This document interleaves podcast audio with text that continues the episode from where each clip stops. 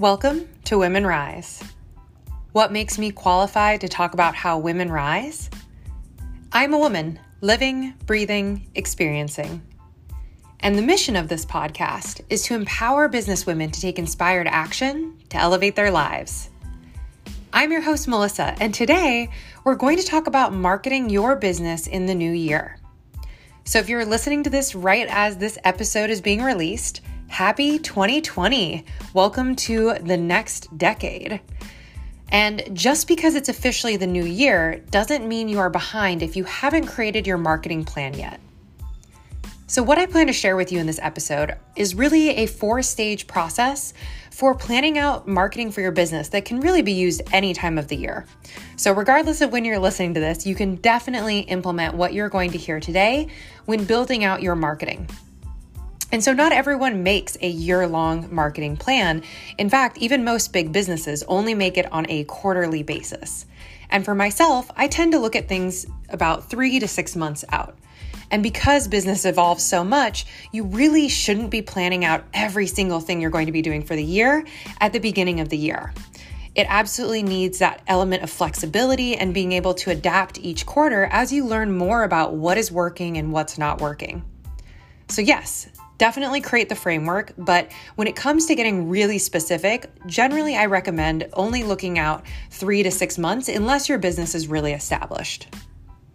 So let's get into it. What are really the primary stages when it comes to developing a really thorough marketing plan? And so I'm not going to share with you today how to build, I guess, the traditional marketing plan, but I'm going to show you a process that I use with clients and that I use with myself to really build out the different stages of developing your plan or campaigns for the month or quarter. So, stage one is always reflection.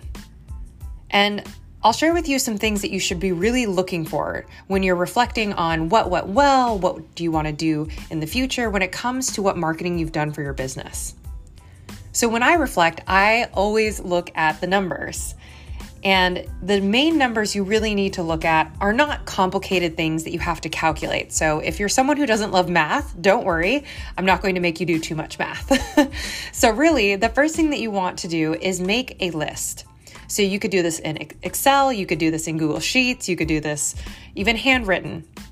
But write out all of the different marketing activities that you spent time doing in the last quarter or the last year, right? So that'll be the first column. And this includes everything from the different social media platforms you used to email marketing to billboards to networking, events, everything you did that could be considered marketing.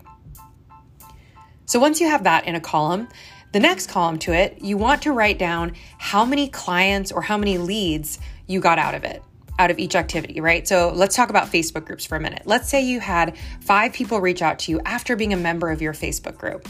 So you would write a five next to Facebook groups, right? And so get really specific and try to figure out exactly how many leads or how much business you got from each of those activities.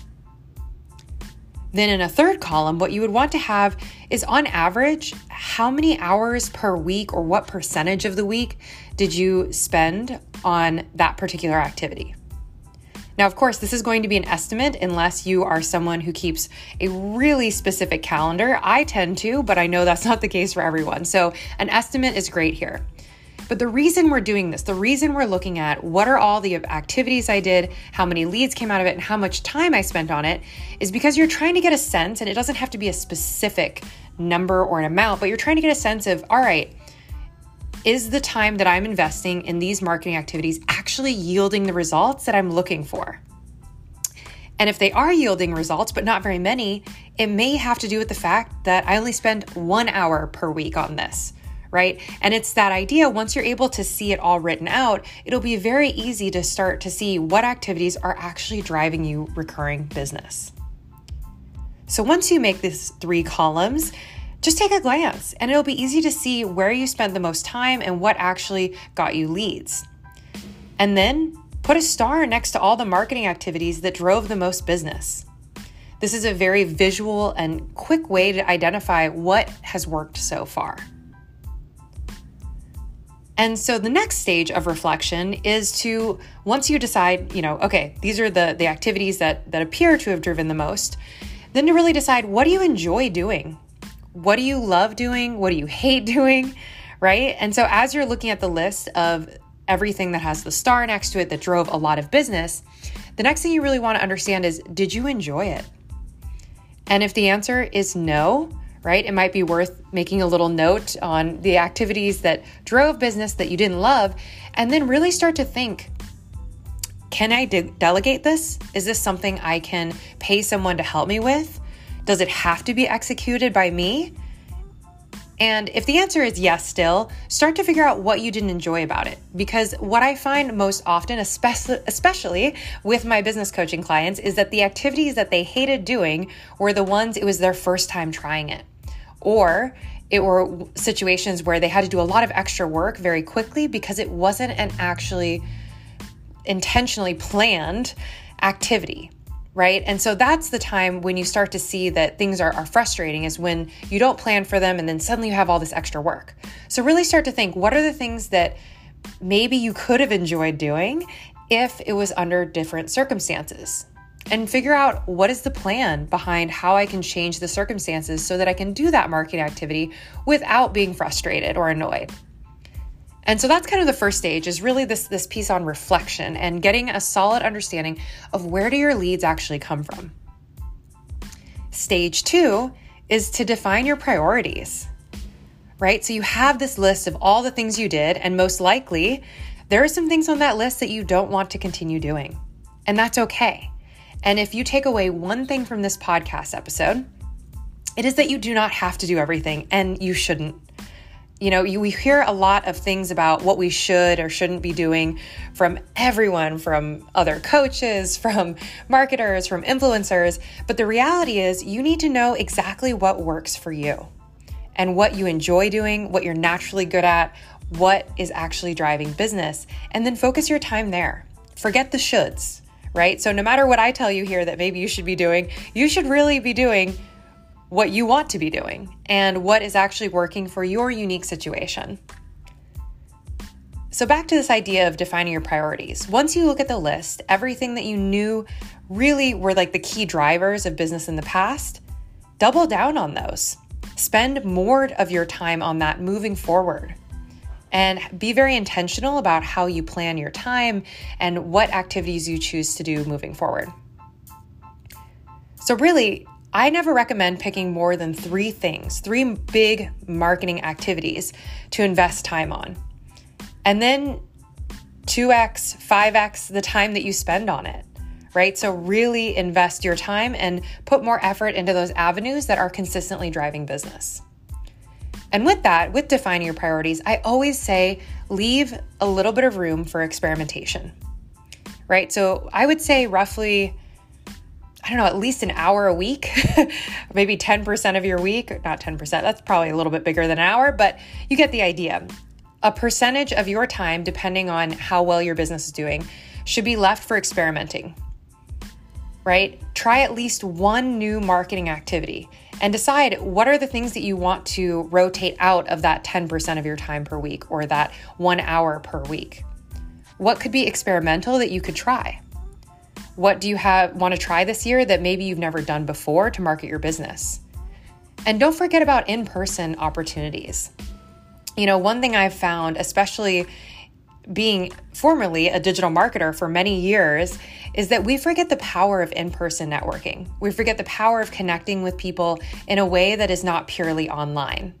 So I encourage you that you you leave a little bit of room for whether that's networking or some other way of interacting in person, whether that's you hosting events, attending events, speaking at events. Find room in your schedule to try out some in-person networking.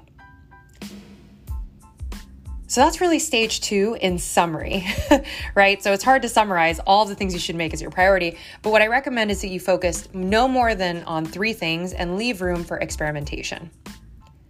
And when it comes to actually managing your time, getting into the nitty gritty of how do you implement all of this, the thing to get really clear on is to assign how much time you're going to spend on certain marketing activities per week. And I always recommend doing this on a weekly basis because it's much easier to get a sense of your calendar rather than saying monthly. And the problem with saying monthly is that often our own marketing, if business is going well, can fall to the wayside. So, if you make it a percentage of your week, maybe one day of your week is dedicated to all the things you want to build for your own marketing, right? And figure out some very concrete way to do it that way that will ensure that you don't forget it, that you don't just have it be an accidental marketing plan, which is more often than not what I tend to hear from people who don't have a marketing background. So, that's really stage two.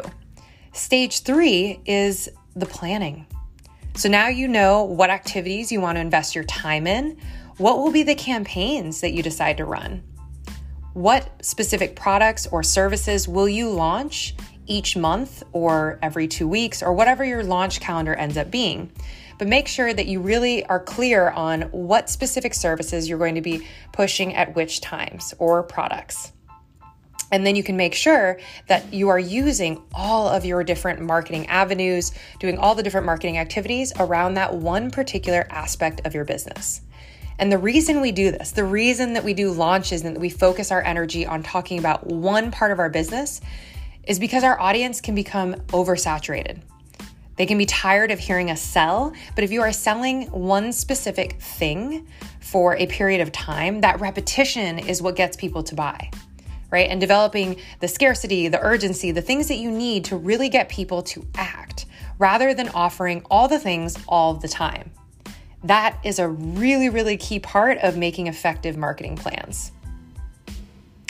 And the other aspect of this in your planning phase is really look at everything you're planning to do and understand do you need help? Is there part of this that should not be done by you? And what is your budget for potentially getting help and assistance on your marketing? You know, I will say, even as a business coach myself, if you've listened to the podcast before, you know this. I have hired help in my business, actually for my marketing, even though I have a marketing background. Because the reality is, it's not the best investment of my time to be doing all of my own marketing all of the time. And the same likely goes for you, even if it is your zone of genius. That's stage three. So, stage four is implementation, right? How do you actually proceed with making all those plans come to life? And whether you have an accountability buddy, whether you have a virtual assistant, an online business manager, or just a consultant or business coach that you work with from time to time, make sure you find a way to ensure that everything that you're planning actually gets implemented right?